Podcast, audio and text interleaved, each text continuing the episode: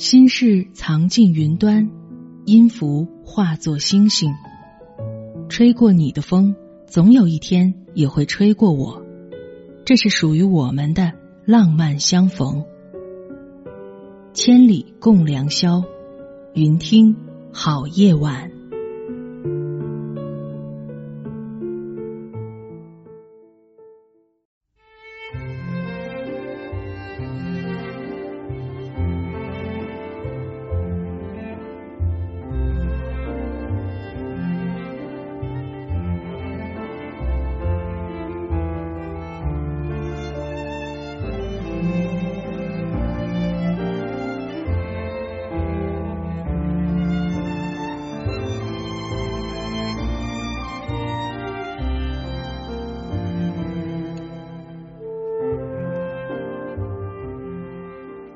北京时间的二十三点了，感谢各位在云听 App 当中，在这个周五的晚上和我一起相约在千里共良宵。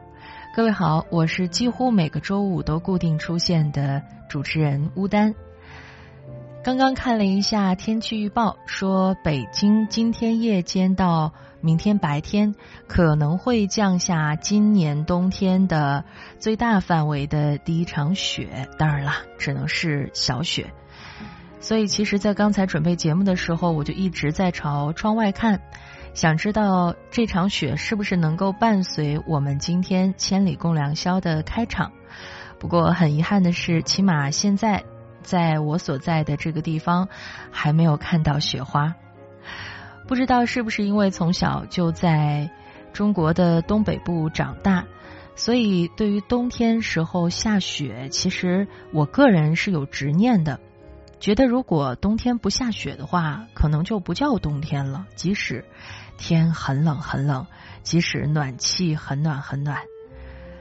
今天早上在刷短视频平台的时候，看到了两个特别有趣的短视频。都和下雪有关系，因为在昨天和前天，在中国的东北部还有内蒙古的一些地区，其实都下了非常非常大的雪。呃，有一条视频是不知道大家有没有看到啊？发生在我的老家内蒙古自治区的赤峰市，一个送外卖的小哥，因为路上的雪太大，路太滑。所以他没有骑电动车，而是走路去送餐。那他送餐的那个蓝色的呃餐包就拖在了地上。可是和他一起共同拖动这个蓝色的送餐盒的是他的一条哈士奇狗狗。所以有人就拍下了这样一条非常可爱的视频：送餐小哥呃手里牵着绳子，狗狗的身上呢也有一个绳子。套在了这个蓝色的送餐箱子上，然后和小哥一起开开心心的送餐。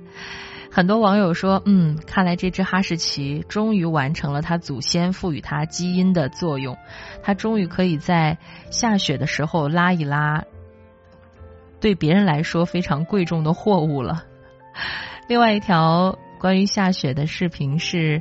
在内蒙古自治区的通辽市，呃，是比我的老家赤峰还要在北的一个地方，也是又刮大风又下大雪，校园里的学生们呢排成长队，捂得严严实实的，然后还是会有风啊扑打在他们的身上，甚至有些人都没有对抗得了风，被风给吹跑了。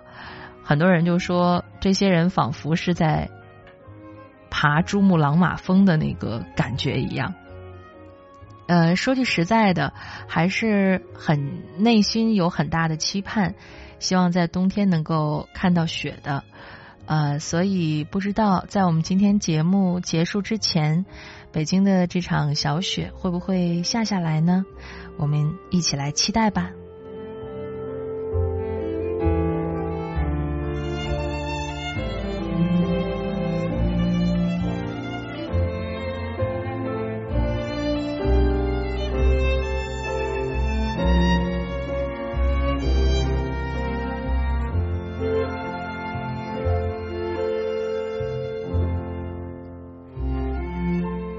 今天和各位聊的话题叫做“当你老了”。其实，“当你老了”这四个字，呃，在作为歌词、作为一首广为流传的歌曲火热之前，已经在很多人的脑海当中过了很多遍。当你老了的时候，可能你会想到选择什么样的生活方式去养老。甚至有些人能够更加细致的想到，我要到哪一个城市，或者说到哪一个小镇上去。也许你梦想的养老的地方，就是你曾经在旅行途中路过的地方。那个地方给你的感觉是没有压力，生活的节奏很慢，空气很好，水也很好。可能还有的人会想到，当我老了的时候，我是要和自己的孩子生活在一起呢，还是自己生活呢？当然，也有人会想到，当我老了的时候，呃，我有多少钱来让我过上一个更加丰富的，或者说更加游刃有余的老年生活呢？其实这些都是当你老了的忧虑。或者说，当你老了的设想。前几天呢，我到一位比我年龄大的朋友家里面去做客。朋友的大女儿啊上初中，当时呢，她就非常开心的在跟我分享她最近学到的一些新知识。说完了以后啊，这个小姑娘就长叹了一声，说：“唉，我老了。”这句话一出，整个屋子的大人都被他给逗笑了。然后我就问他，我说你才多大呀？你就说你自己老了。小女孩呢就指着她还在蹒跚学步的弟弟说：“如果我跟一个婴儿比的话，我不就是老了吗？”然后我就问他：“那你觉得老了之后是怎么样的呢？”他说：“我觉得老了就是有很多的烦恼，有很多的压力，就不能像我弟弟一样啊，每天只知道傻吃傻玩，还有一堆人哄着他、照顾他。”听完他说的这句话呢，我也是很赞同的，点点头。我说：“嗯，从一定方面讲，你说的是对的。”这个时候呢，我就注意到我们的另外一位五十多岁的朋友向我们这里投来了非常凌厉的目光。其实，年轻和老，它确实是一个相对的概念。但是我特意查询了一下啊，根据我们国家老年人权益保障法的规定，老年人的年龄起点的标准是六十周岁。我发现有这样的一个现象，就是在我们还认为自己年轻的时候，即使你的身边有老年人，你能够目睹老年人的生活和他的心理的身体的现状，你也没有办法去。非常切身的感受到自己老年后会是一个什么样的样子，甚至有些年轻人不会为自己一定会到来的老年生活做非常万全的心理上的和身体上的准备。前不久呢，中国将进入中度老龄化社会的消息也引起了很多人的关注。伴随着平均寿命的增长。对于老年人的年龄界定，其实也在发生着改变。以前我们可能觉得，哦，你的年龄五字打头、六字打头，就觉得你是老年人了。但是现在看来，五十几岁、六十几岁，呃，其实都还是中年人。所以今天我们就想和各位来聊一聊，当你老了。你觉得到多大年龄的时候才需要开始考虑养老生活呢？呃，大家可以设想一下，你理想当中的养老生活是什么样的？啊，比如说你想要去周游世界，你想要归园田居，或者你想要和三三两两的好朋友一起抱团养老。其实我刚才提到的这三种养老方式，已经逐渐的。在被现在的很多老年人所接受和实践了。当然，我们的很多夜行侠们已经是老年人了。呃，在平时的生活当中，在平时的《千里共良宵》的节目当中，这些呃可以说是我们生活的前辈们，也给我们这些年轻人提供了非常多的生活智慧和生活经验。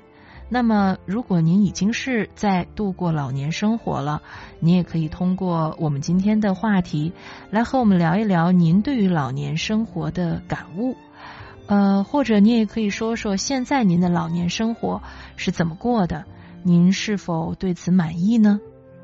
各位都可以把你和对于老年生活的设想编辑成文字，发送到千里共良宵的。实时留言区。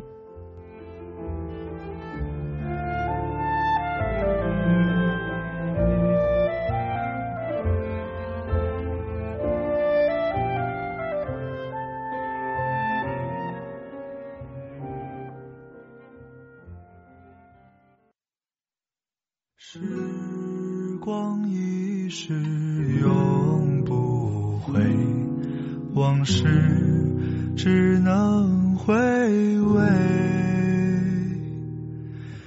忆童年时竹马青梅，两小无猜日夜相随。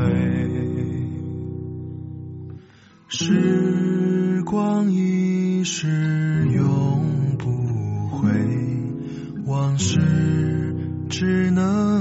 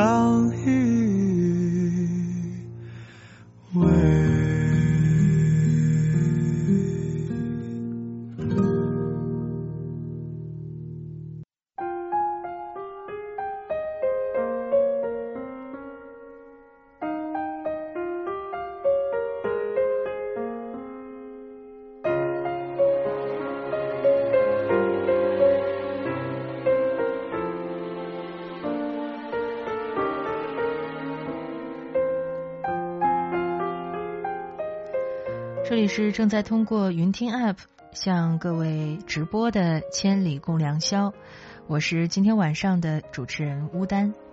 今天晚上我们要一起聊的话题是：当你老了。我们来看看各位的留言。很多人其实不管是什么样的年龄啊，都在想到自己要怎么样去有一个什么样的老年生活。即使目前为止还没有向那个目标去努力去做准备，但是呢，起码脑海当中是有这样的一幅图景了。周周爱馒头说：“我觉得自己已经开始养老了，保温杯里泡枸杞是常态，还要泡玫瑰和红枣。”后来他说：“哦，我这样应该算养生而不算养老。”我发现养生这个话题啊，嗯，已经没有任何的年龄限制了。以前我们觉得好像人到中年了才开始养生，而且让你养生的这个想法产生的。契机一定是说，你到了中年之后，比如说得了一些年轻时候没有得的疾病啊，或者说是呃有了一些身体上的很显著的衰老的变化，然后让你才突然意识到说，哦，我这样不对了，我应该开始做一些什么事情来延年益寿了，所以才会开始有养生的念头。但是现在，可能是因为呃工作和生活的压力较之前些年会越来越多，所以很多年轻人现在也面临着一些呃身体上面的病痛啊，或者说是一些走向衰老的迹象的产生，所以很多年轻人也都开始着手养生了。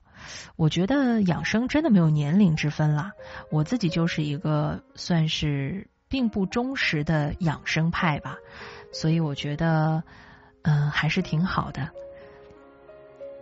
再来看看，呃，因为今天节目开头的时候和各位聊到了关于下雪，可是我们有很多的夜行侠都是生活在南方，比如说海边的伊丽莎，他说我在福州是没有冬天的。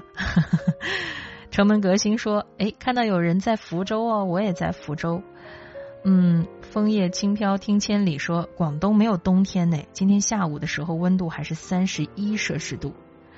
正南不爱榴莲，他说我所在的城市今天下雪了，刚刚我还出去拍了雪景。再来看看狐狸先生，他说当我老了，可以和两个挚友一同在月光底下的院子里喝茶聊天，讨论这一辈子的是是非非。然后呢，我可以自豪的跟他们说，我努力做到了这辈子没有留下遗憾了，就已经很满足了吧？嗯，确实，不管是和自己的挚友，还是和自己的儿孙。如果你到了一定的年龄，回忆往昔，能够满怀信心的和他们说：“我这辈子该努力的我都努力了，所以我一点都不后悔。”我觉得这样的人生还真是算挺圆满的。注定的缘分说：“当你老了，眉眼低垂，灯火昏黄不定。”风吹过来，你的消息，这就是我心里的歌。当你老了，突然发现人生就像一颗流星，划过天空的一瞬间是那么美丽，但终究会变得暗淡。只有淡淡的记忆，就像黄昏里最后的一抹夕阳。我记得之前听过一位很有智慧的。老者的话，大意应该是说，人什么时候才能够活得很豁达呢？当你意识到你可以去坦然的接受生老病死这四个绝对不会改变的自然规律的时候，可能你真的就会豁达很多了。再来看看芒果鸭，他说：“我要开始准备一张银行卡了，一张只存不取的银行卡，请问我算不算是在准备养老呢？”我觉得算。问题是，当你有了这张只存不取的银行卡之后，你是不是真的能够坚持的做到，无论日子过得多么悲惨，都不会去动这个银行卡里的钱呢？这个定力其实才是最重要的吧。Are you ready？一路向北，他说我来了。今天超冷的，突然大雪降温，零下十五度。哇，零下十五度确实已经很冷嘞。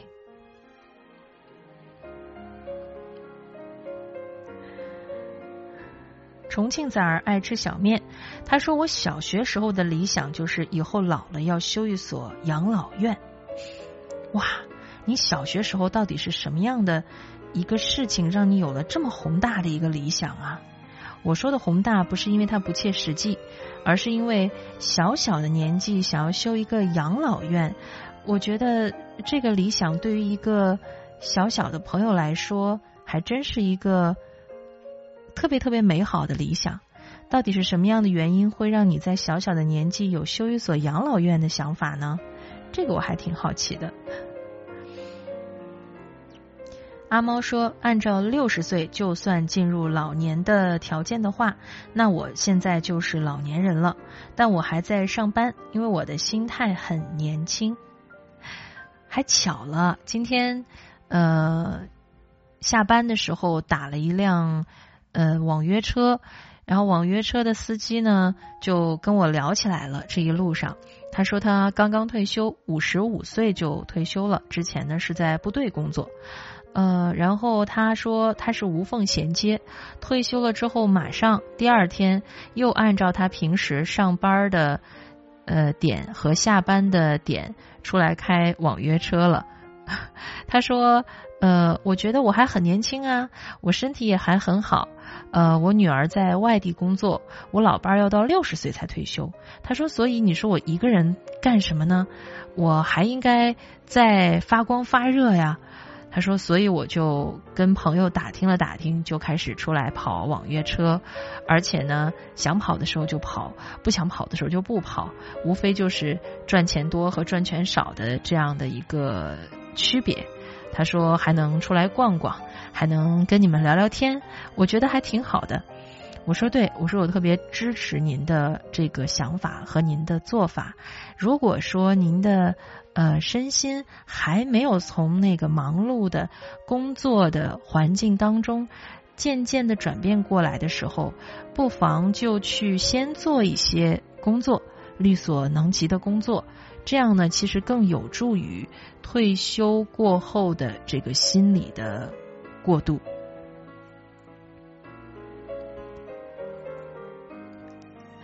玉玉说：“我在深圳听节目，这里还在穿短袖吹空调呢。确实啊，这几天的天气还真是挺神奇的。北方又降温，又刮风，又下雪下雨的；南方这几天反而都是飙升到了三十度左右的气温。嗯，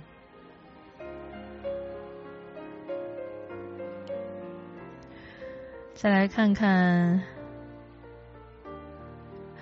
城门革新，他说：“当我老了，或许不再追逐金钱权利，而是满足于儿孙满堂、阖家幸福；当我老了，或许不再艳羡风花雪月，而是希冀执子之手到生命尽头；当我老了，或许不再陷入迷惘、彷徨、失落、挣扎，而是淡定安宁的享受老年生活，唯愿青春不老。”是啊。其实我们的人都有两个年纪嘛，一个是生理的年纪，一个是心理的年纪。嗯，虽然说生理的年纪逐渐衰老是没有办法去对抗，也没有办法去逆转的，但是我们心理的年龄是可以靠我们自己去塑造，或者说是靠我们自己去保持的。而且城门革新的这段话，其实也道尽了。现代还未老的一些人的心情，当我们还在这个社会上去打拼的时候，甚至还在呃漩涡当中挣扎的时候，其实确实是城门革新说的这样的一个状态。比如说追逐金钱、追逐权力、呃艳羡风花雪月，嗯。时不时的就会陷入对于生活和工作的迷惘、彷徨、失落、挣扎。也许当我们到了老年的时候，心境都放下的时候，也没有那么多欲望的时候，可能就会做到像城门革新说的那样淡然吧。经纬说：“我老了的时候呢，希望自己能骑川藏线和青藏线，所以现在已经开始特别注意自己的身体了。”哇，好厉害啊！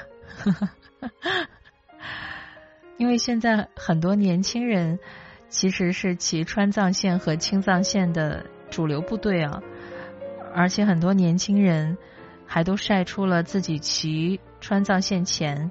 和骑川藏后川藏线后的那个面容上的巨大的对比，虽然是我不是一个喜欢骑单车的人，但是看到这种面容上的对比，也能感受得到骑川藏线和青藏线对于一个年轻人来说，体力和各方面的这个锻炼啊需求啊都非常的大啊！加油，经纬！希望你能够在自己。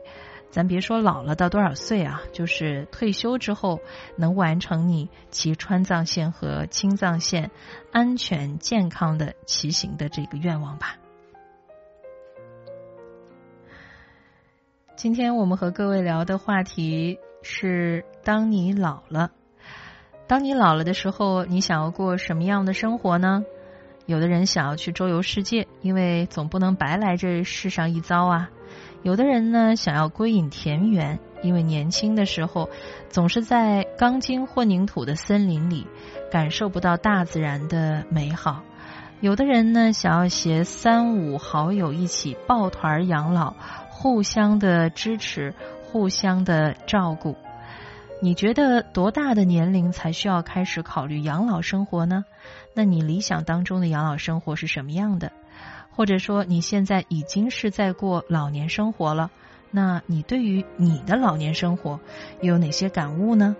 希望各位都可以把这些编辑成文字发送到千里共良宵的实时留言区。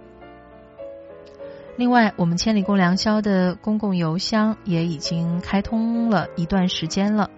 如果你觉得针对于今天的主题有更多的话想说。或者是针对于某一个主播，想要和他倾诉一下你的心事，亦或是你觉得你自己的一篇文章，或者你对于某一个人生事件的感悟，希望和各位一起分享的话，各位呢也都可以写邮件发送到千里共良宵的公共邮箱。千里共良宵的公共邮箱呢是千里共良宵。拼音的首字母 at c n r 点 c n，千里共良宵拼音的首字母 at c n r 点 c n，我们的编辑在收到各位的邮件之后，也会分发到你所希望的主播的手中。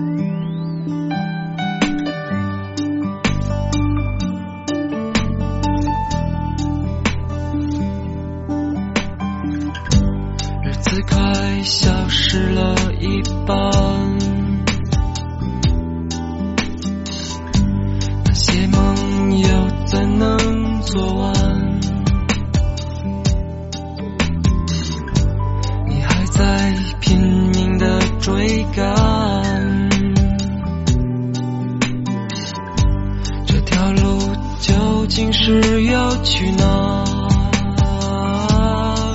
啊，大风声像没发生太多的记忆，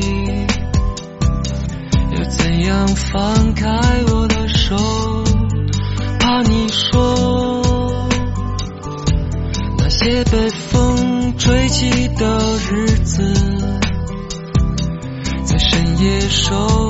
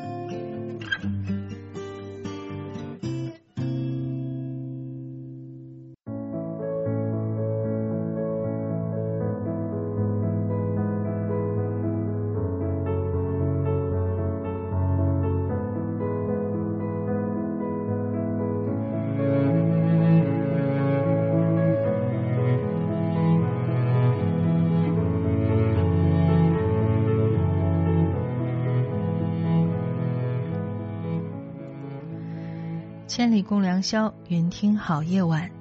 这里是正在通过云听 App 直播的《千里共良宵》，我是乌丹。今天和各位聊的话题是：当你老了，到底到多大年龄才需要开始去考虑养老的生活呢？你理想当中的养老生活是什么样的？如果你现在已经是在老年生活的阶段了，那你是否对于你自己的老年生活感到满意呢？各位都可以通过云听的直播间给我留言。今天的第一篇文章来自于一位老年人，他的名字叫王清河，题目很简单，叫做《当我老了》。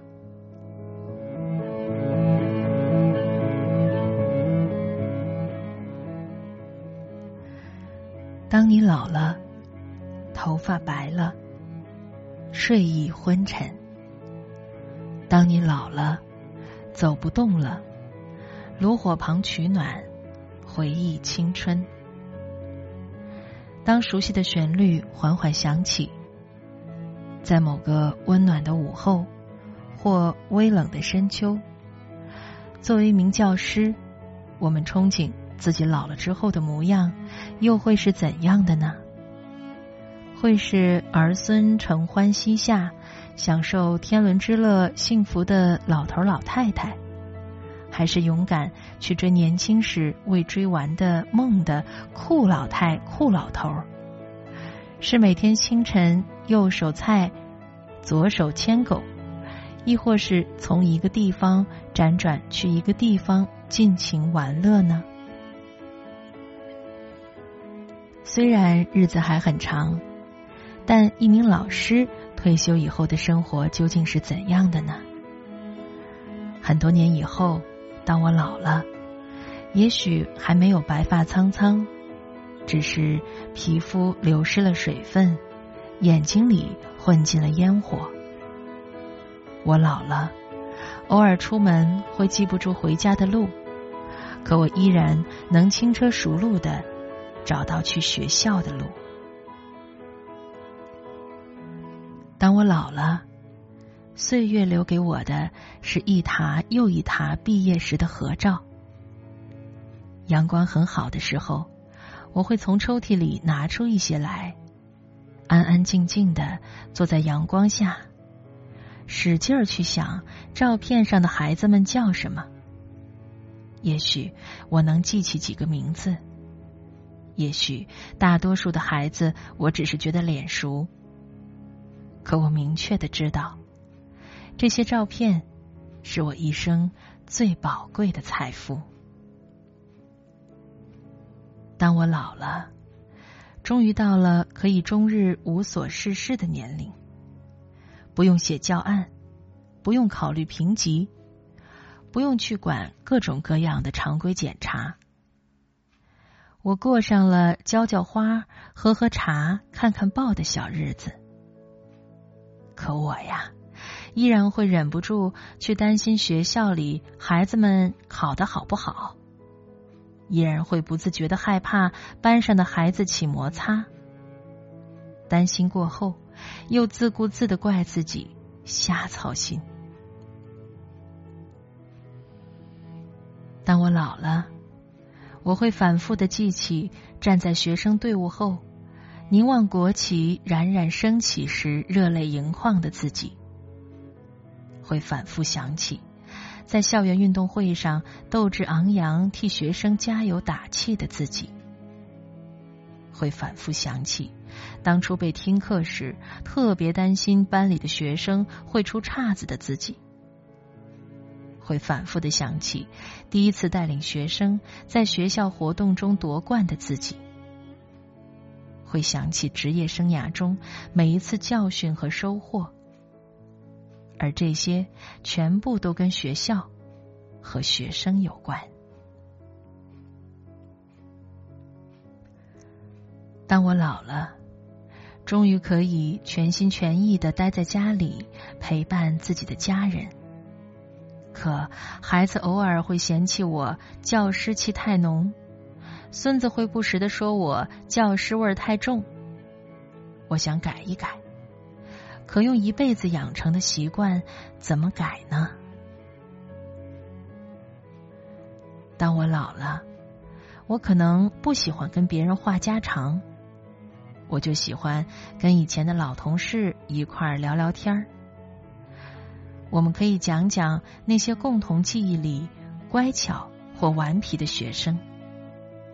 幸运的话，我还能知道自己教过的一些学生的近况，而这些正是我真心想了解的呀。当我老了，老到味觉退化，吃饭尝不出香味儿。老到年轻时的职业病一日日加重，老到戴着老花镜也看东西费劲儿。可我依然有特别渴望去做的事儿。我最渴望的是再去那熟悉到不能再熟悉的校园，再去推开那一扇扇教室的门，再去上一节课，听孩子们说一声“老师好”。我教了一辈子的书，遇了一辈子的人，也学了一辈子怎么做人。被学生喜爱过，误解过，被家长责备过，感激过。可是，如果来生能选的话，我还想教书，因为教书育人是我用一生做过的。最幸福的事。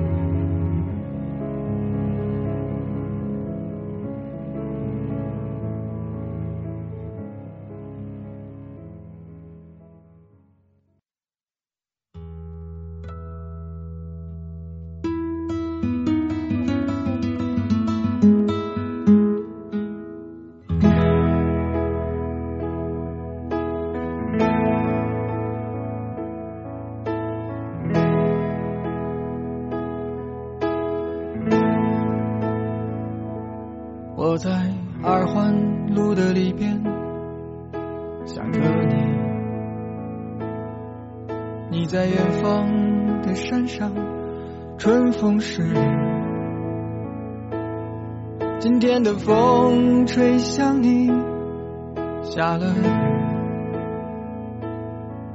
我说所有的酒都不如你。我在鼓楼的夜色中为你唱花香自来，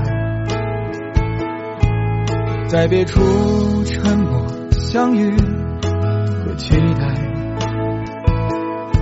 飞机飞过车水马龙的城市，千里之外不离开。把所有的春天都揉进了一个清晨，把所有停不下的言语变成秘密，关上了门。莫名的情愫啊，请问谁来将它带走呢？只好把岁月化成歌，留在山河。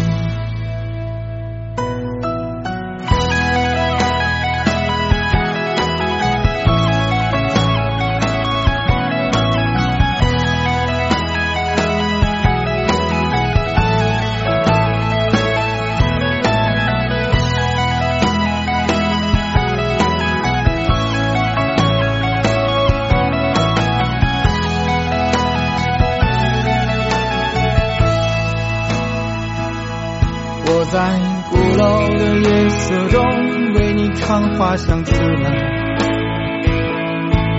在别处沉默相遇和期待。飞机飞过车水马龙的城市，千里之外不离开。把所有的春天都揉进了一个清晨，把所有停不下的言语变成秘密，关上了门。莫名的情愫啊，请问谁来将它带走呢？只好把岁月化成歌，留在山河。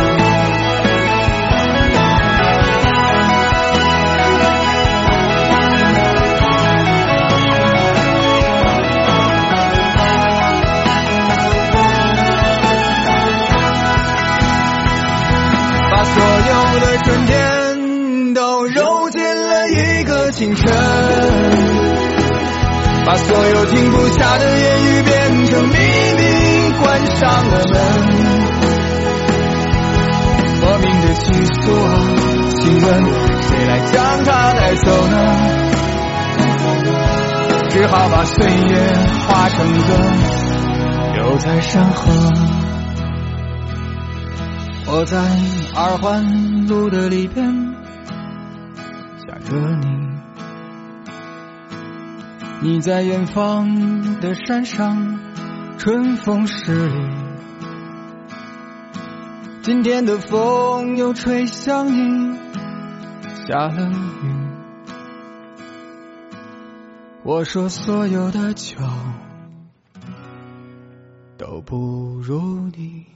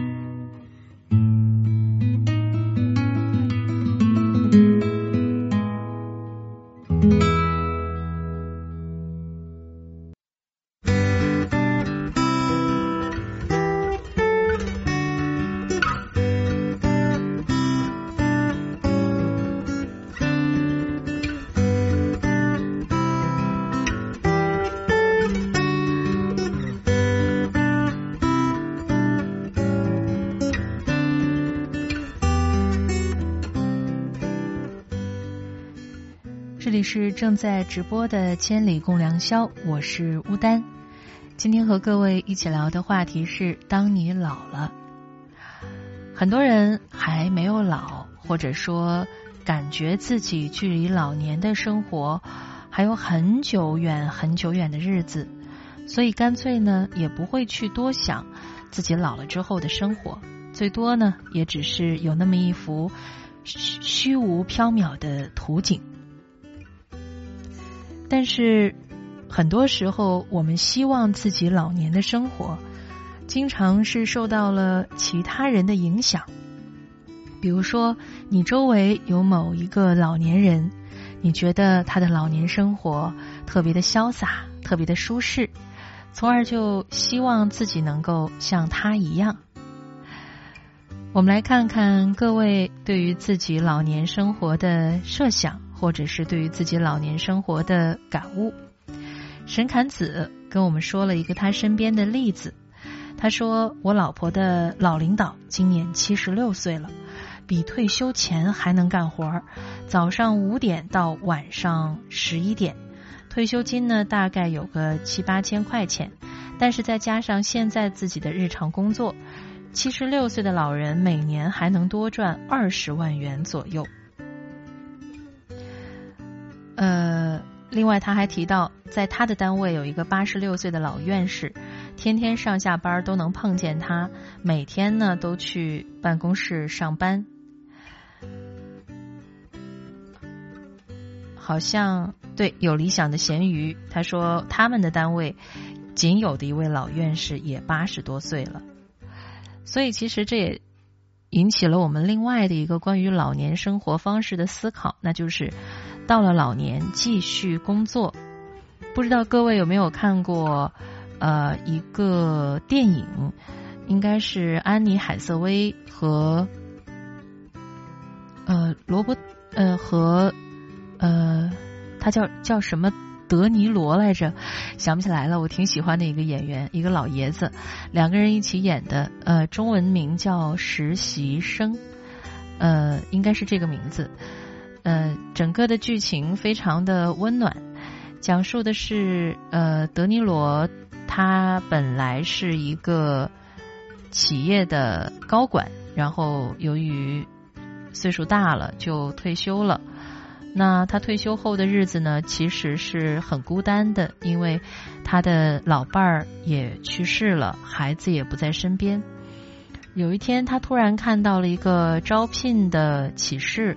说需要招聘已经有非常有经验的人到一个互联网公司去做一个很普通的岗位，于是他就觉得好像自己也是可以继续发光发热的，与其每天自己在家里孤孤单单的生活，不如去重新工作。于是呢，他就去应征了。那由于他的工作经验的丰富，还有他整个人看起来的那个稳定大气的状态，他就被录取了。那么后面的电影的内容呢，主要是围绕着呃作为助理的德尼罗和作为老板的年轻的安妮海瑟薇之间的一些工作上、生活上互相帮助、呃互相提点、互相温暖的故事。这个。电影其实我看过之后，我大约看了两遍到三遍吧。每一次看的时候，都觉得心里暖暖的。其实这也反映了现在社会上的一些现象。随着全球的老龄化趋势在逐渐的加快，很多老年人在结束了自己的工作之后，他们的身体和精神都还能够去应付得了日常的工作，所以他们也会去想着继续来工作，不仅可以能够让自己的心理更加的舒服，同时还能为真的有一天不能在工作的时候积累更多的。养老的资金确实也是一个很好的养老的选择。我们再来看看黑条纹的白斑马，他说：“如果把人的一生比作一天二十四小时，活个七八十岁，那现在二十岁的我呢，就相当于早晨的六点。如果是……”晚上的六点算作晚年的话，应该就是五十五岁左右。他觉得什么时间就做什么事儿吧。蔡青虫说：“当我老了，回归久违的清纯，宽容自己的内心，淡泊功名与利禄，牵手一起慢慢变老的你，回想最浪漫的事儿。”当我老了，像曾经儿童般的自己那样，静候每一个春节，全家团聚，满堂儿孙，给长辈行中国传统礼。没错，很多人想到的老了，其实就是回归到一种，甚至是回归到自己童年时候的最淳朴、最单纯的生活和思维状态当中。归叶说。如果有机会的话，当我老了，会选择来到五渔村马纳罗拉的海边，住在一间小屋子里，房间里塞满往昔的诗与远方。这是一种很浪漫的老年生活啊！Are you ready？他说：“乌丹你好，不可否认，爱是很美的，呃，但不是每个人都会有。我呢，要是能够遇见对我偏爱的人，就和他结婚；遇不到呢？”孤寡一个的我，就当个打工人，多赚点银子，去个有花有草有猫咪的养老院，带上音乐和啤酒、炸鸡、吉他，在院子里种点橘子和向日葵，还挺细致的啊。再来看看坐在山顶的少年，他说下雪了啊，上学的时候呢。想象过老了的时候自己会在哪里，会和谁在一起，会变成什么样子。但是现在三十三岁了，突然就不去想以后了，觉得过好当下最好了。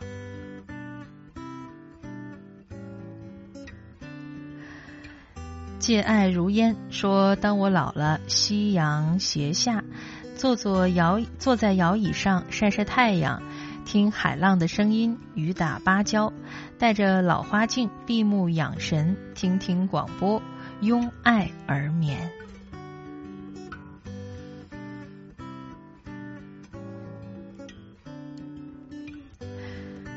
看来每一个朋友对于自己的老年生活很多的共同点啊，共同点就是希望能够找一个山美水美的地方。不同点呢，可能是呃，有的人会选择先提前想到和自己的老伴儿一起去做一些什么样的事情，而有的人也想到了，如果是一个人的话，应该怎么样去排解这份寂寞。狐狸先生他说：“我老了之后呢，希望我的头发不要掉得太秃，还能当一个老头圈里的帅老头。”有一个默默支持和关心自己的老伴儿，然后我也同样疼爱着他，守护着他。呃，先目送他离开，偷偷在枕头上落泪，再随之而去。但我会让孩子们将我的骨灰撒向大海。人从自然中来，结束的时候又回到自然当中去，这也是一个挺好的设想。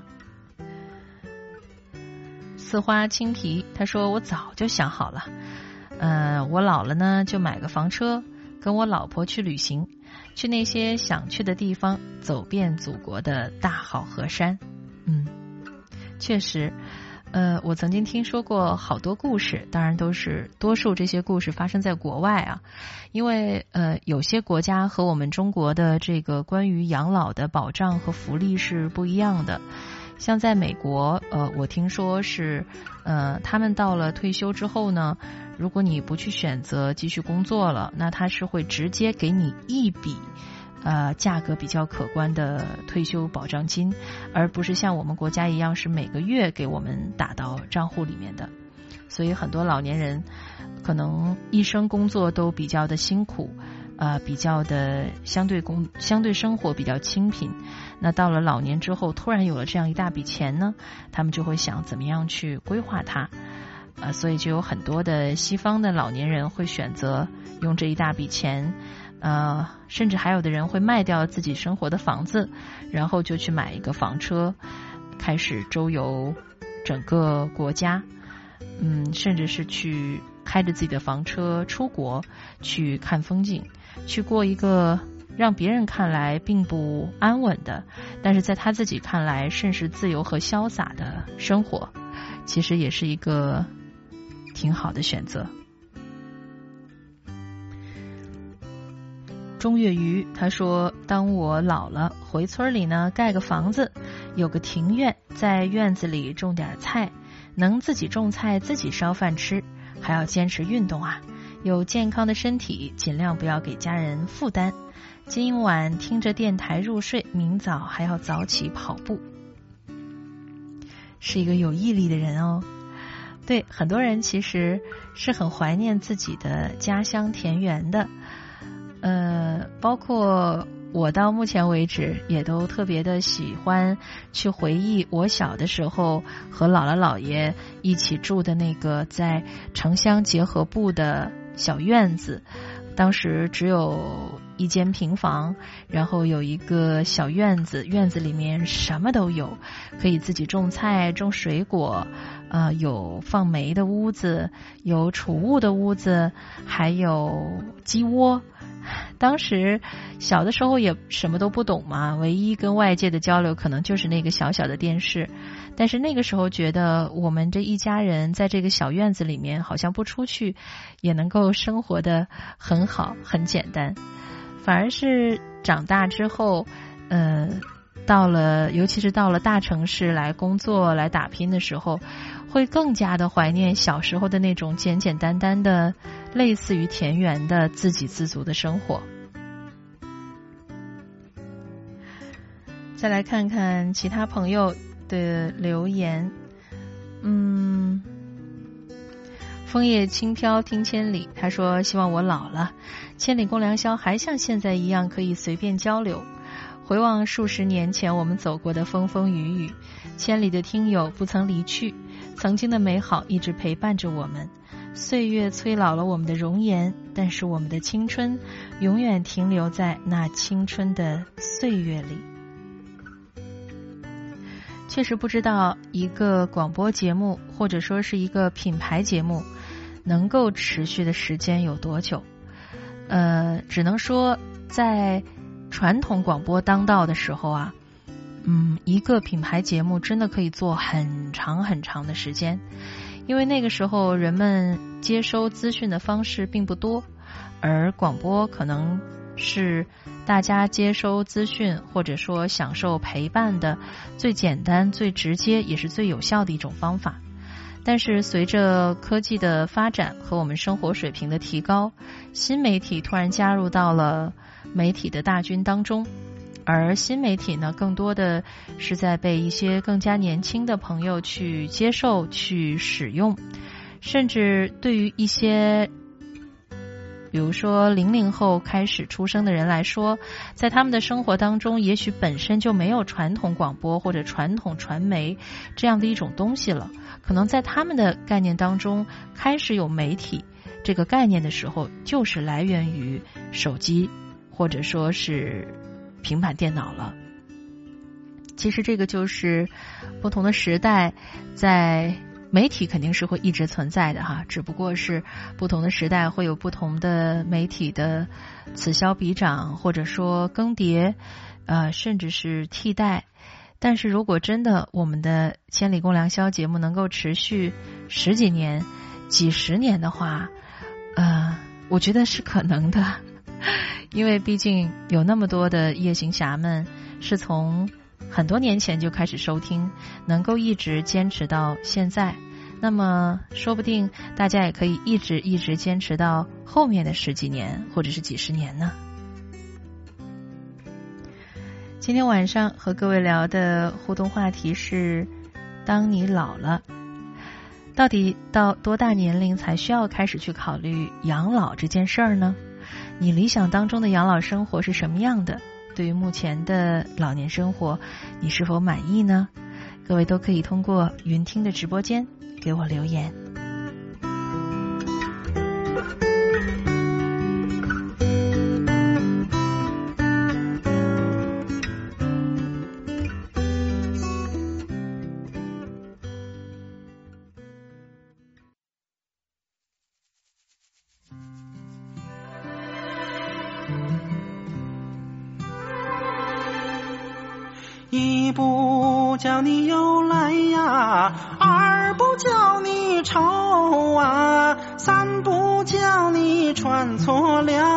小妹妹的花兜兜。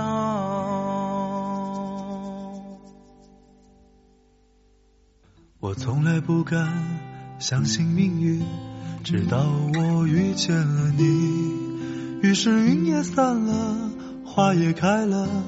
天空也放晴，能在这最美好的年纪和你在人海相遇，这是多幸运的事情，让我如何不害怕失去？你是一个自由的人啊，你有一颗漂泊的心。我知道你会去遥远地方，去你梦中的天堂。但我还有许多的话呀，想要说给你听。如果时间还来得及，能否听我为你唱起？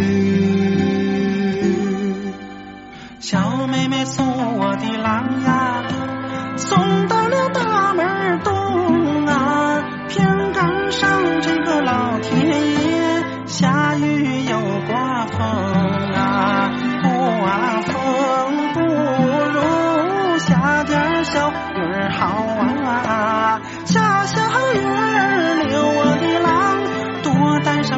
分钟啊，小妹妹送我的郎呀，送到了大门南啊，水要中我就掏出来两块大银油丸啦，这银油丸给我的郎买上一张火车票啊，这银油丸给我的郎买上一根中华烟。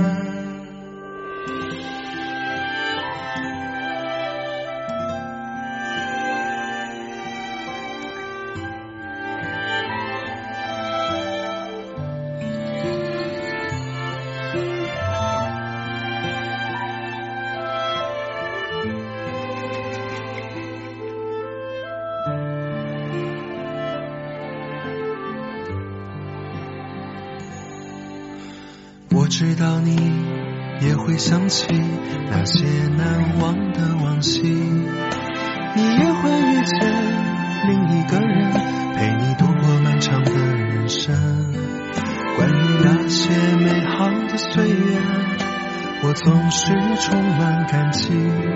所以今天你向我告别，我也会微笑着来送你。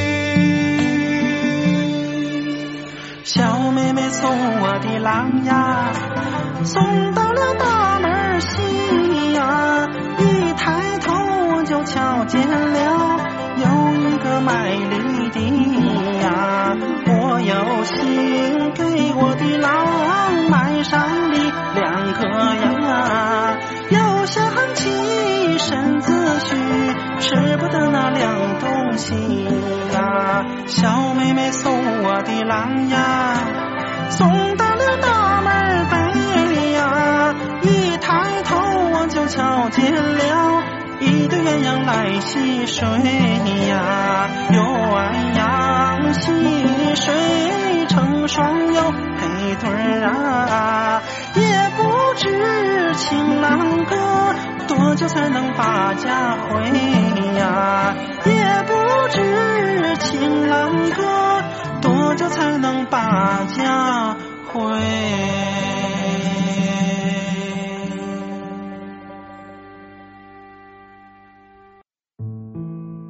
心事藏进云端，音符化作星星。吹过你的风，总有一天也会吹过我。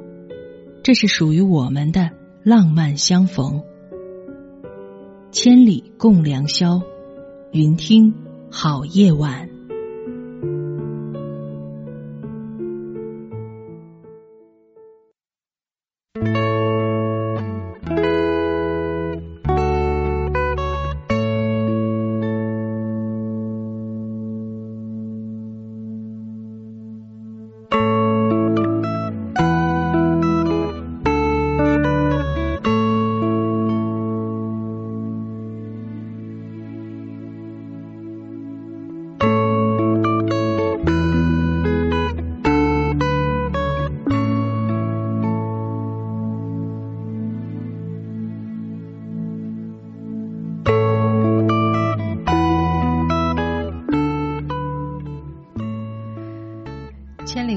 宵云听好夜晚，各位好，我是吴丹，这里是正在通过云听 App 为您实时直播的《千里共良宵》。刚才的那首歌是我非常喜欢的好妹妹和我同样非常喜欢的小月月一起演唱的一首呃歌曲，它融合了传统的小调送情郎。可能很多的朋友听过岳云鹏在相声里面唱的这段送情郎，小妹妹送我的郎呀，又又，以至于有夜行侠们都在这个直播间的文字当中打出了有声音的回复了。确实，呃，其实很多的中国的传统的民间小调啊。都特别好听，大家还记不记得上周五和各位一起来呃聊天的时候的最首最后一首歌，特意送给大家的是呃东北流传于东北地区的摇篮曲。其实就像摇篮曲一样，中国的天南海北都有不同的曲调、不同的名词的摇篮曲。还有像茉莉花，也是东南西北中国的很多地方都有叫茉莉花的小调儿。送情郎也是这样的。我记得我小的时候听的送情郎呢是二人转的小调儿，它的曲调跟这个有点像，词也很像。我们刚才听到的这个是小妹妹送我的郎啊。送到了大门东啊，而我小时候听到的那个叫送情郎送情郎的二人转小调是送情郎啊，一送送只在呀大门东啊，差不多是这个调调。呃，我很喜欢唱歌，也很喜欢音乐，所以其实当我们去听那些很多各种各样的流行音乐的时候。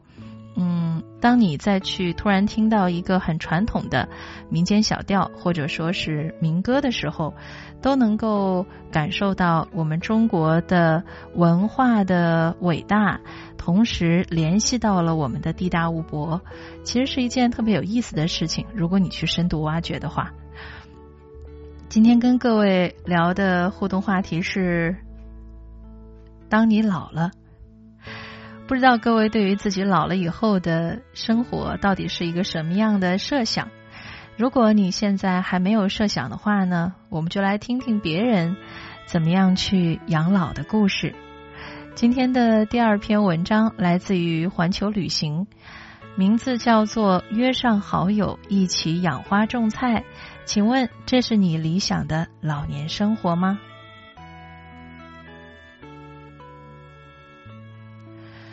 和朋友住在一起，大家互相串门，彼此照应，一起组团去旅游，互相排解烦恼。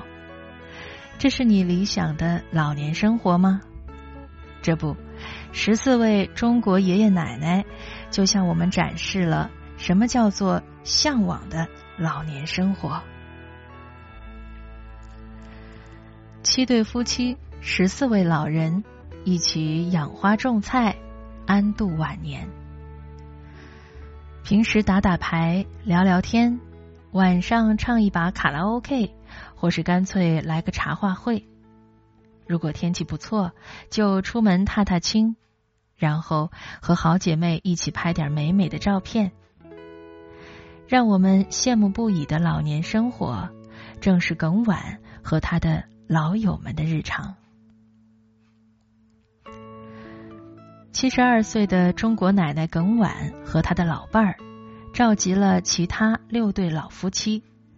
一起在北京平谷租住了两栋别墅，过起了他们向往的生活。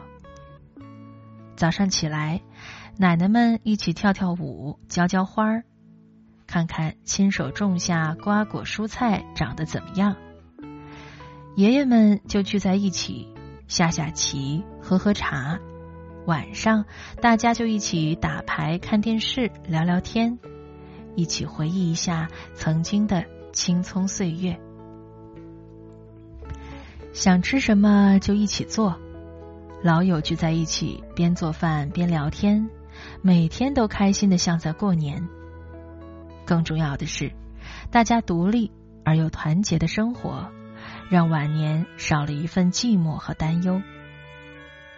耿奶奶还说，未来如果没有意外的话。我打算一直这样住下去。都说养儿防老，但现在越来越多的老人都不这样认为了。我们心里都特别清楚，这一届的儿女是靠不住的。耿奶奶之所以这么说，倒不是因为孩子们不孝顺，而是因为心疼孩子，不愿拖累他们。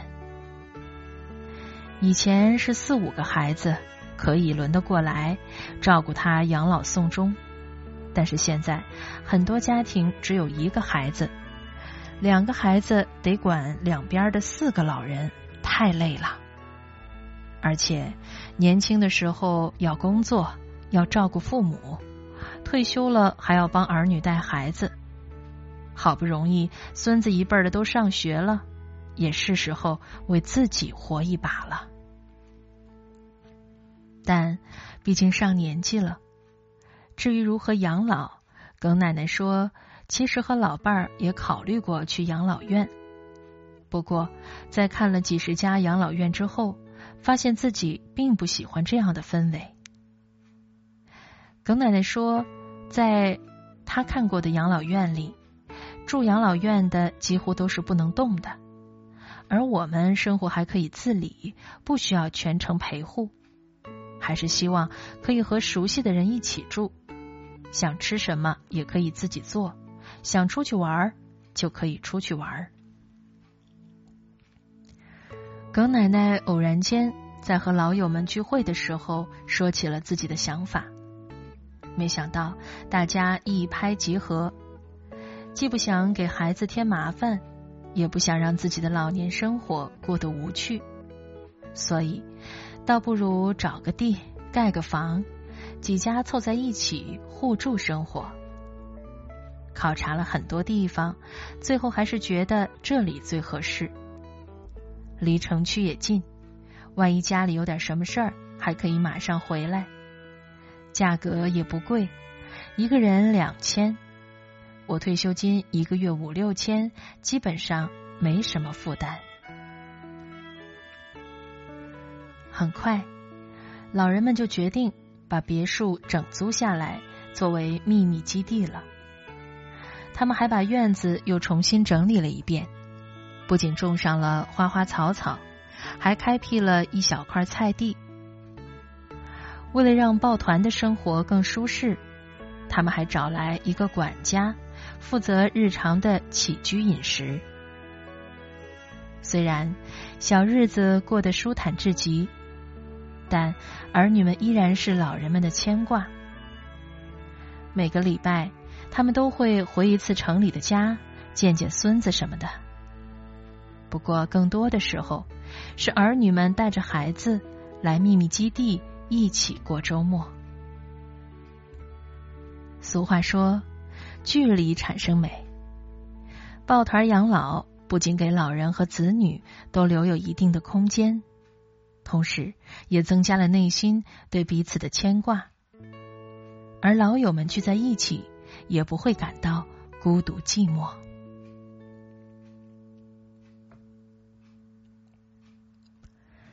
都说众口难调，十四位老人在一起，每个人的脾气都不同。想要开心愉快的相处，恐怕没有那么容易吧。不过，这些对于耿奶奶他们来说根本就不是问题。我们这七对夫妇都是要好的朋友，五十多年前就认识了。我们是老三届知青，都是一个地方的人，一起下乡，一起返程。大家你了解我，我了解你。彼此知根知底，需求也都类似。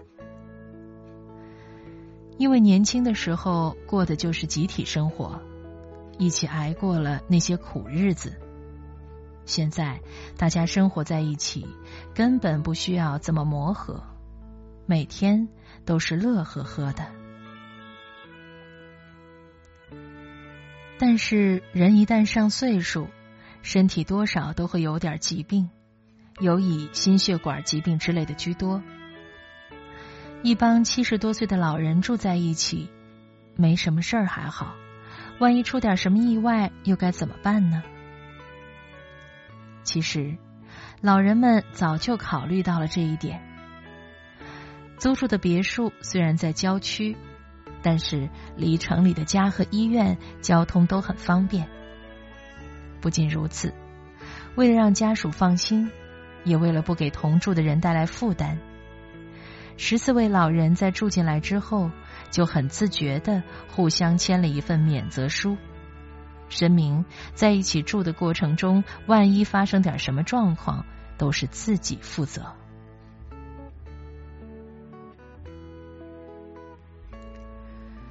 参与抱团养老的一位老人觉得，虽然同是一帮老人在一起养老。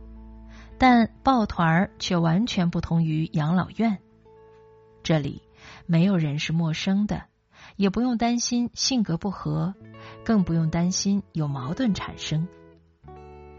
大家还是在一起，继续走下去，有事儿互相帮助，有困难共同克服，开开心心、健健康康的活好每一天。这就是耿奶奶的希望。也是每一位老人的希望。不过，耿奶奶也明白，现在可能不会像当初下乡时的集体生活那么简单了。在运作中肯定会有各种困难，但至少目前大家过得都还很开心。至于问题，就等遇到的时候再说吧。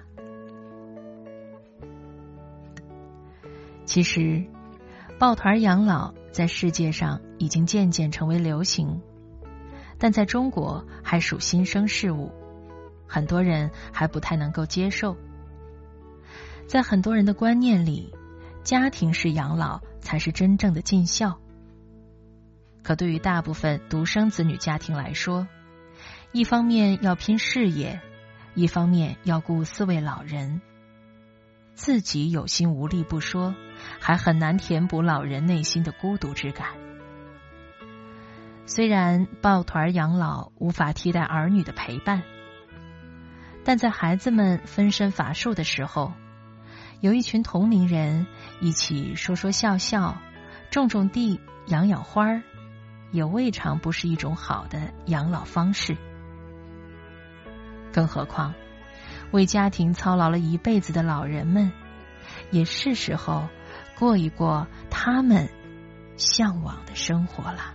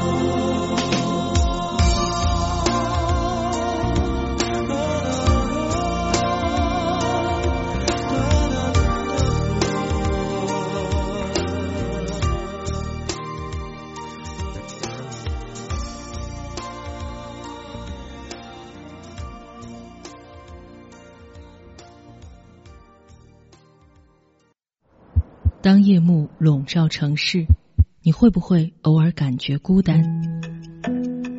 当时间悄然流逝，你是不是总想回头张望？今夜，让我收藏你无处安放的心事，用音乐装点你的黑夜。千里共良宵正在直播，你的夜晚，云听相伴。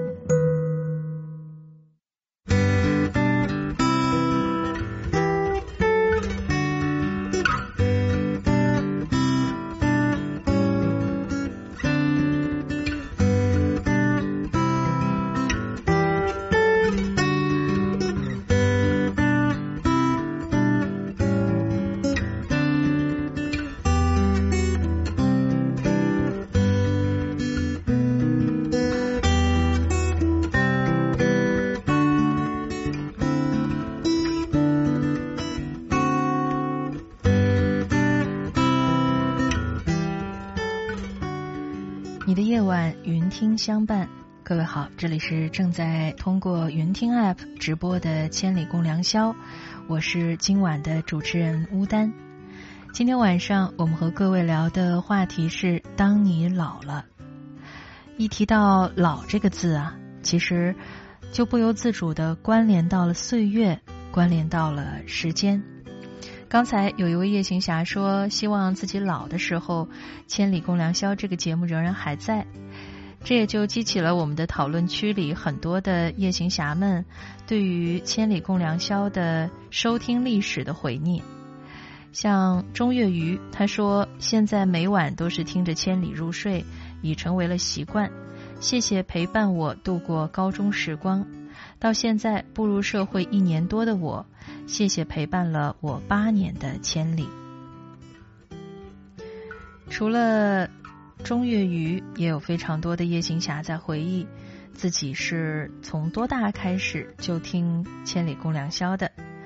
像 YTP，呃，他说自从《千里共良宵》改版之后，就开始找《千里共良宵》的新家，找到了乌丹和小马的视频播放节目，就开始喜欢了。再来看一下莫虫，他说：“乌丹你好，当我老了，今天晚上的题目特别好，因为我马上就要进入古稀之年了，应该考虑怎么生活能使自己的身体健康，少给家庭和孩子带来麻烦，就应该怎样生活？天天忙忙的，就多听听千里。的确，我们可能。”还没有到老年的时候，首先想到的是我要过什么样的日子。但是像莫虫一样，我们的生活前辈，他们已经到了老年的时候，所亲身感受到的，比我们这些年轻人感受到的更多，也更真实。可能对于他们的年龄来说，最重要的就是健康吧。因为到了老年，只有一个健康的身体。才能允许你去享受、去完成你在年轻的时候对于老年的一些畅想，去实现你年轻的时候对于老年的时候的一些理想和目标。感谢您收听我们的《千里共良宵》，也祝福莫虫能够身体健康，每天都开开心心的。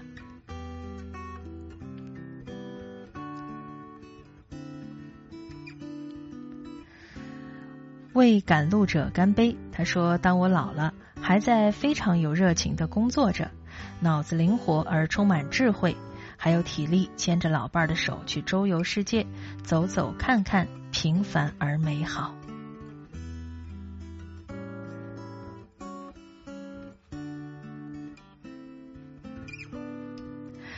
叶南贤提出了这样的一个问题：“他说，说实话。”等我老了，孩子结婚了，然后有孙子了，说的这些还会实现吗？其实叶南贤真的提到了一个很重要的事，那就是在中国传统的家庭的伦理当中，有一个很重要的点，就是当你养大了自己的孩子之后，你的孩子成家，有了孩子的下一代，然后呢？隔辈儿就要去养育或者帮助的看护这个小宝宝，这个其实是呃东方的家庭文化当中的一个我们认为很正常的事情。在我小的时候，我也觉得这件事情再正常不过了，因为爸爸妈妈工作都很忙，也没有时间去顾我，所以我很多的时间呢是回到。呃，我的老家，然后跟我的姥姥姥爷在一起。嗯，我周围的小伙伴也都是这样的，不是被爷爷奶奶看大的，就是跟着姥姥姥爷长大的。嗯，一直觉得这是一件再正常不过的事情。后来长大了之后呢，听一些。呃，看到一些新闻啊，或者说外国的一些文章啊，才知道，其实，在很多西方的国家是没有爷爷奶奶或者姥姥姥爷帮忙带孩子的这样的一个非常固定和觉得是很义务的一件事情的。呃，除非是他们孩子的爸爸妈妈真的工作实在是忙不过来，或者说确实是有一些其他的困难，那么。姥姥姥爷或者爷爷奶奶才会去，呃，接受说帮他看一看孩子，但是没有认为说我去帮自己的孩子看孩子是一件再正常不过的、再顺理成章不过的事。他们会觉得，我为什么到了老年都不能够去过自己想过的生活呢？我应该是属于我自己的呀，我应该去自由的运用我仅剩的这些美好的时光啊！我为什么要替你看孩子呢？在很多的西方国家的文化当中，其实是这样的。后来，呃，自己长大了也会有这样的想法。嗯，因为看婴儿啊，其实是一件虽然我没有经验啊，但是看起来感觉是一件很苦的事情。即使爷爷奶奶、姥姥姥爷他们也有很多看婴儿的经验，呃，和一些生活上的积累，确实是比年轻的新手爸妈要熟练的多。但是仍然还是一件比较辛苦和劳累的事情。虽然说很多的姥姥姥爷和爷爷奶奶在看婴儿的同时，也从婴儿那里获得了很多的幸福，获得了很多的快乐。嗯，但是现在确实中国也有一批呃姥姥姥爷和爷爷奶奶，他们开始选择什么样的老年生活呢？就是我可能不会去主动的跟孩子说，呃，我来帮你。照顾婴儿，呃，可能我们会出钱啊，对吧？呃，让你请一个更好一点的月嫂，或者请一个更好一点的育儿嫂，而我们呢，就是有空的时候帮你照看照看。那更多的时间呢，还是去丰富自己的晚年生活。因为我周围确实也出现了像这样的类型的姥姥姥爷和爷爷奶奶，我还是。我个人的观点啊，还是挺支持这样的想法的。再来看看某人，他说退休之后身体棒棒的，一切才是你的。游历、阅览、欢聚、享受美食，做自己喜欢做的，健康第一，从现在开始做起。没错，健康这个确实是。不能忽略的一件事情，而且也并不是说到了某个年纪你才开始去注重，应该是从年轻的时候就不去透支自己的生命，呃，养成一个很好的生活习惯，养成一个很好的锻炼的习惯，是不是就会对于你晚年的生活质量有一定的提高呢？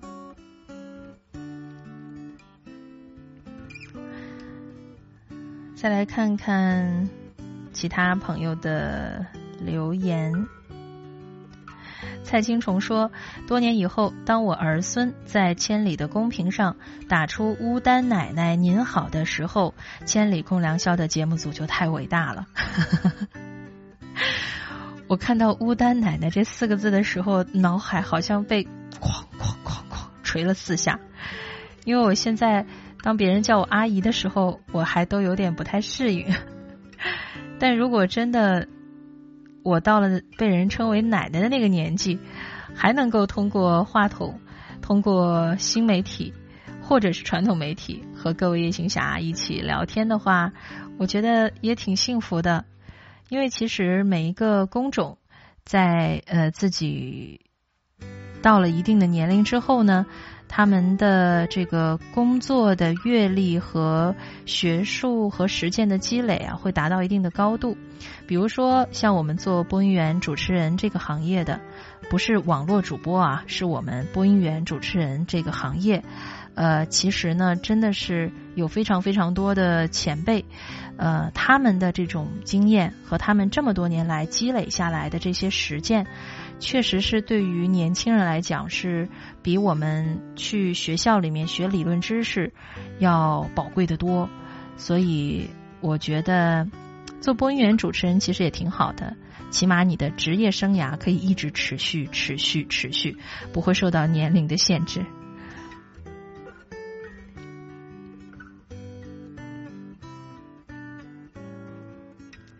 今天和各位聊的。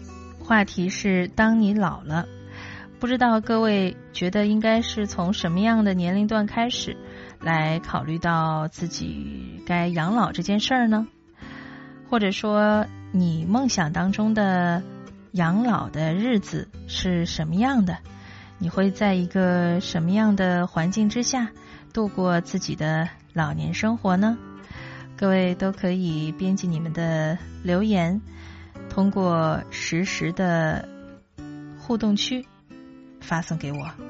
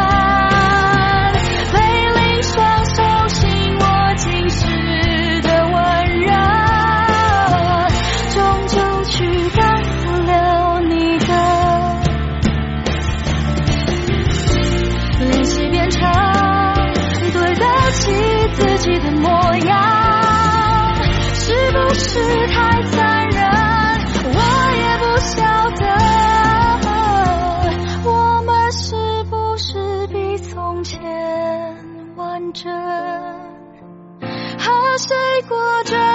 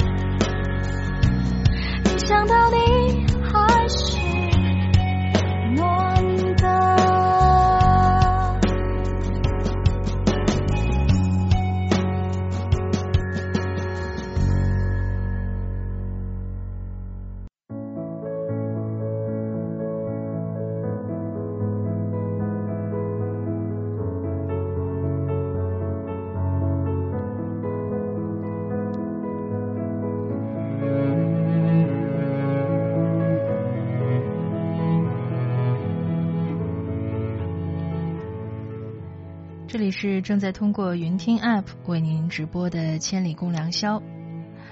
刚才看到在人为说，上了年纪或者当我老了，每天还在坚持快乐的听着《千里》，那才是快乐的事情。此时已经是周六了，祝大家周末愉快。看到这条留言，才提醒我看一看时钟。没错，现在已经是二零二零年的十一月二十六、二十一号，也就是周六的零点四十一分了。祝各位周末快乐！今天和各位聊的话题是：当你老了。前面的两篇文章啊，其实是给各位提供了两种不同的养老的方式和两种不同的养老的理念。接下来的这篇文章特别的快乐，呃，也是其他另外的一种老年生活的选择。不知道各位有没有听说这篇文章呢？其实是豆瓣生活组的成员叫 Kana，他分享的一篇文章，特别的直接，题目就叫“真诚向大家安利老年大学”。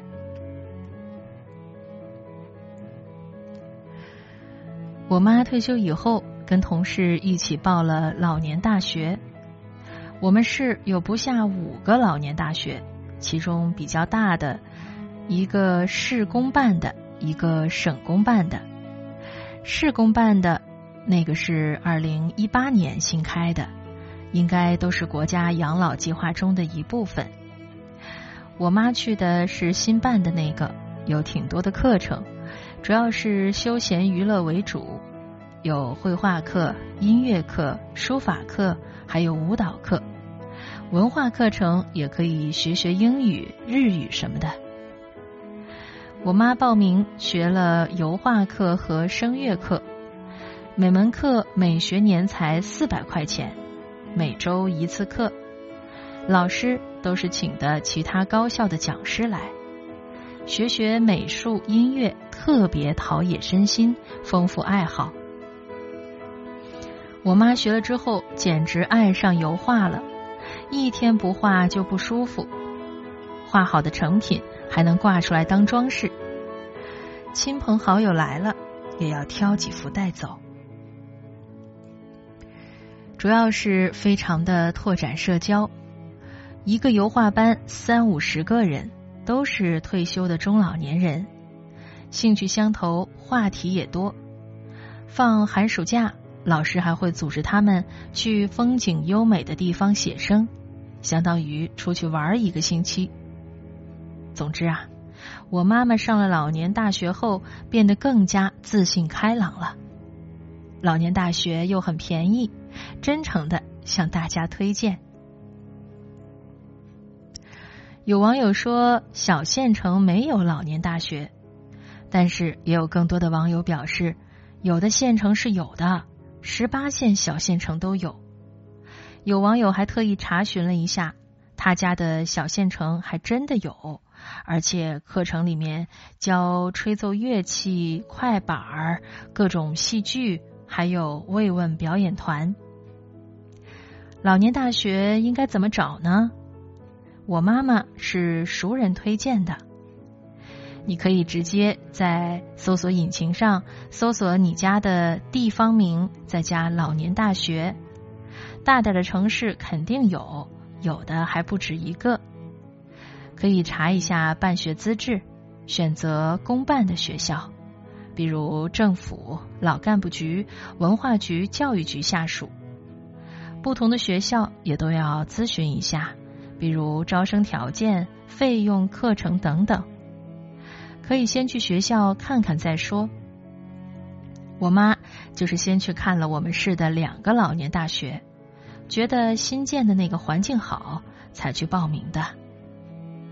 即使是小地方，也可以先搜索你所在的地方名，再加老年大学，看看有没有相关的信息。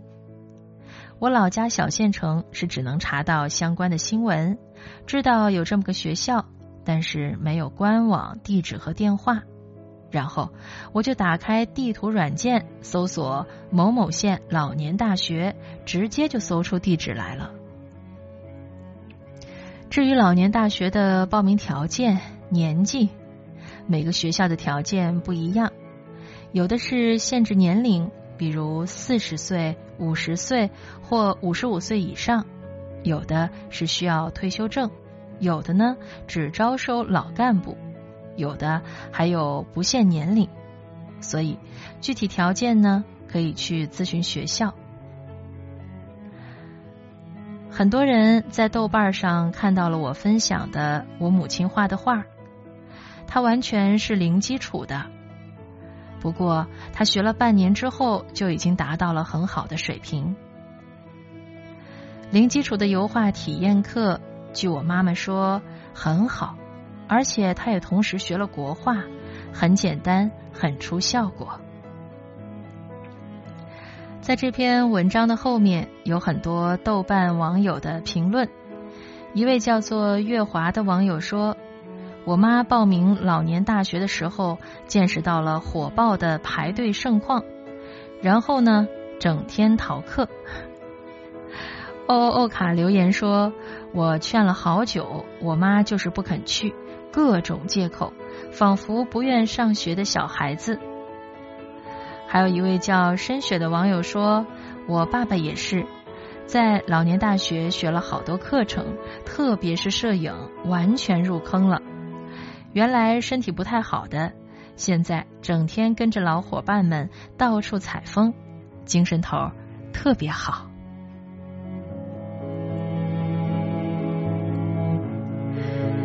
刚才读的这篇文章，其实是来源于豆瓣生活组的一位豆瓣网友的分享。老年大学确实是一个很神奇的地方。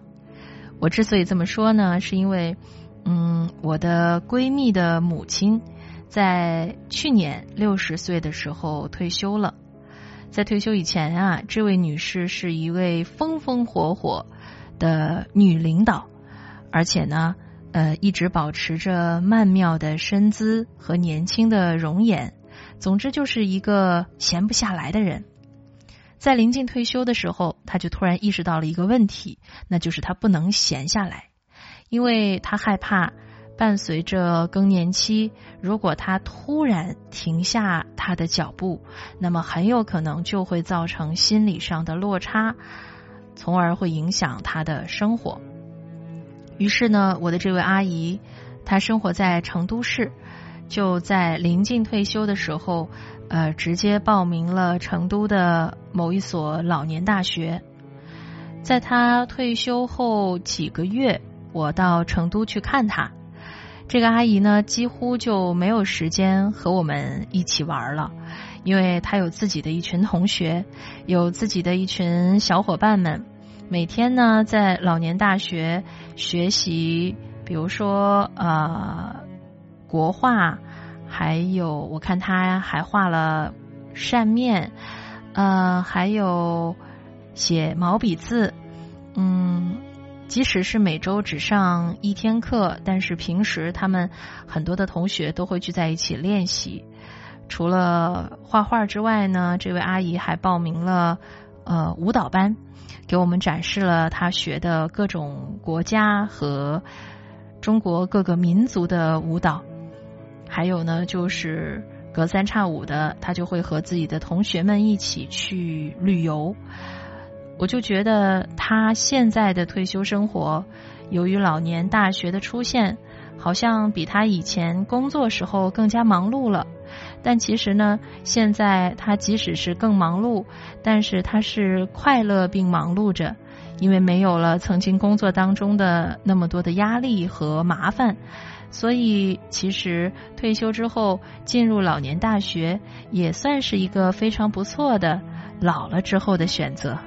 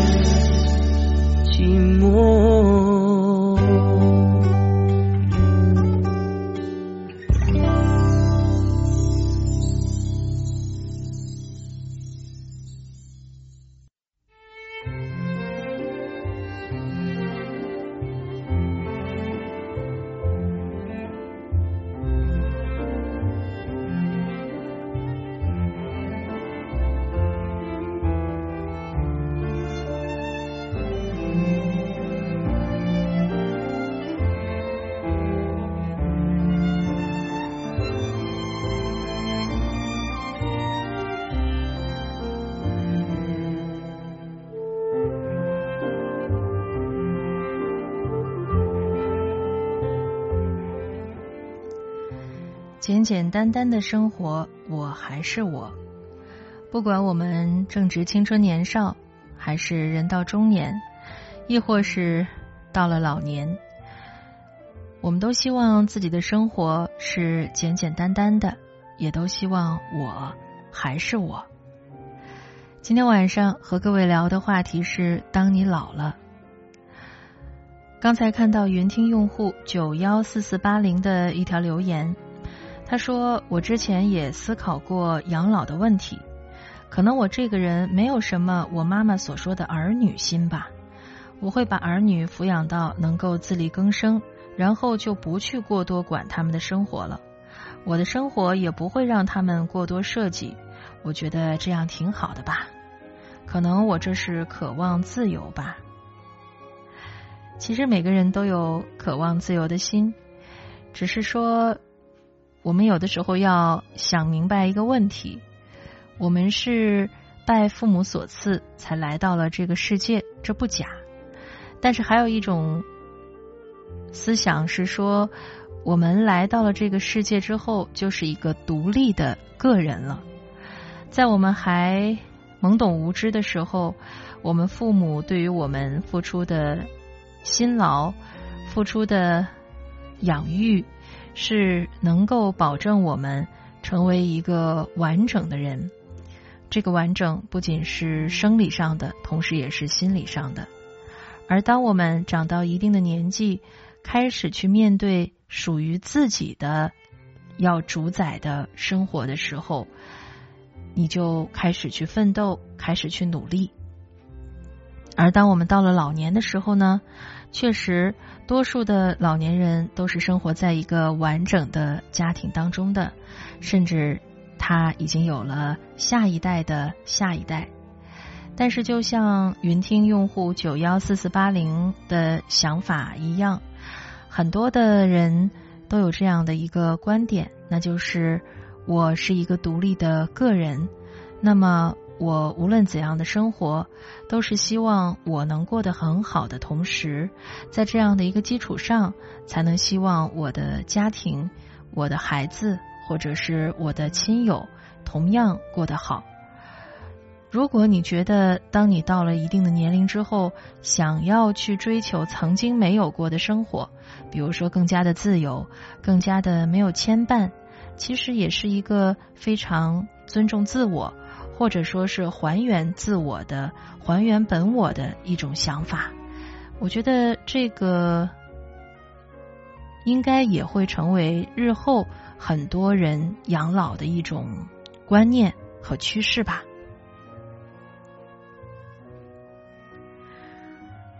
再来看看漂浮的云，他说每天都是忙碌的操持着家务，九十六岁的老母亲要照顾好女儿一家，我是一手遮天，忙里偷闲看看手机，中午有时间了就休息会儿，到了两点，外孙那清脆的童声会准时喊我快起床干活，每次听到他的喊声我都会笑，我还没吃饭呢。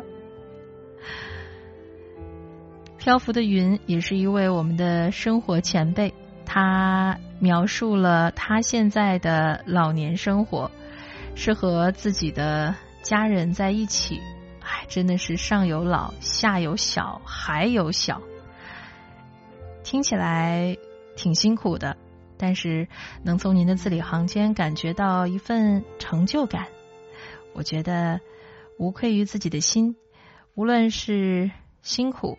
还是快乐，其实自己才是最有发言权的，不是吗？其实我们今天聊的是自己老了以后的日子。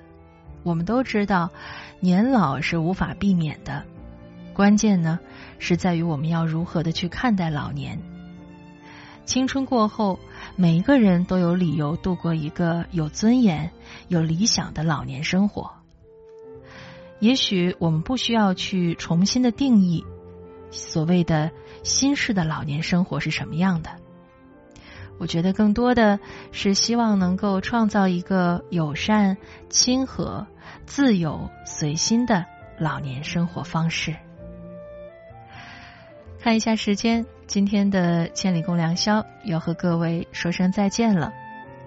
今晚的二十三点，千里共良宵还会继续。主持人子乐会在今晚的《千里共良宵》里和各位聊主题，叫做“鲸”，鲸鱼的“鲸”。我是乌丹，各位晚安吧。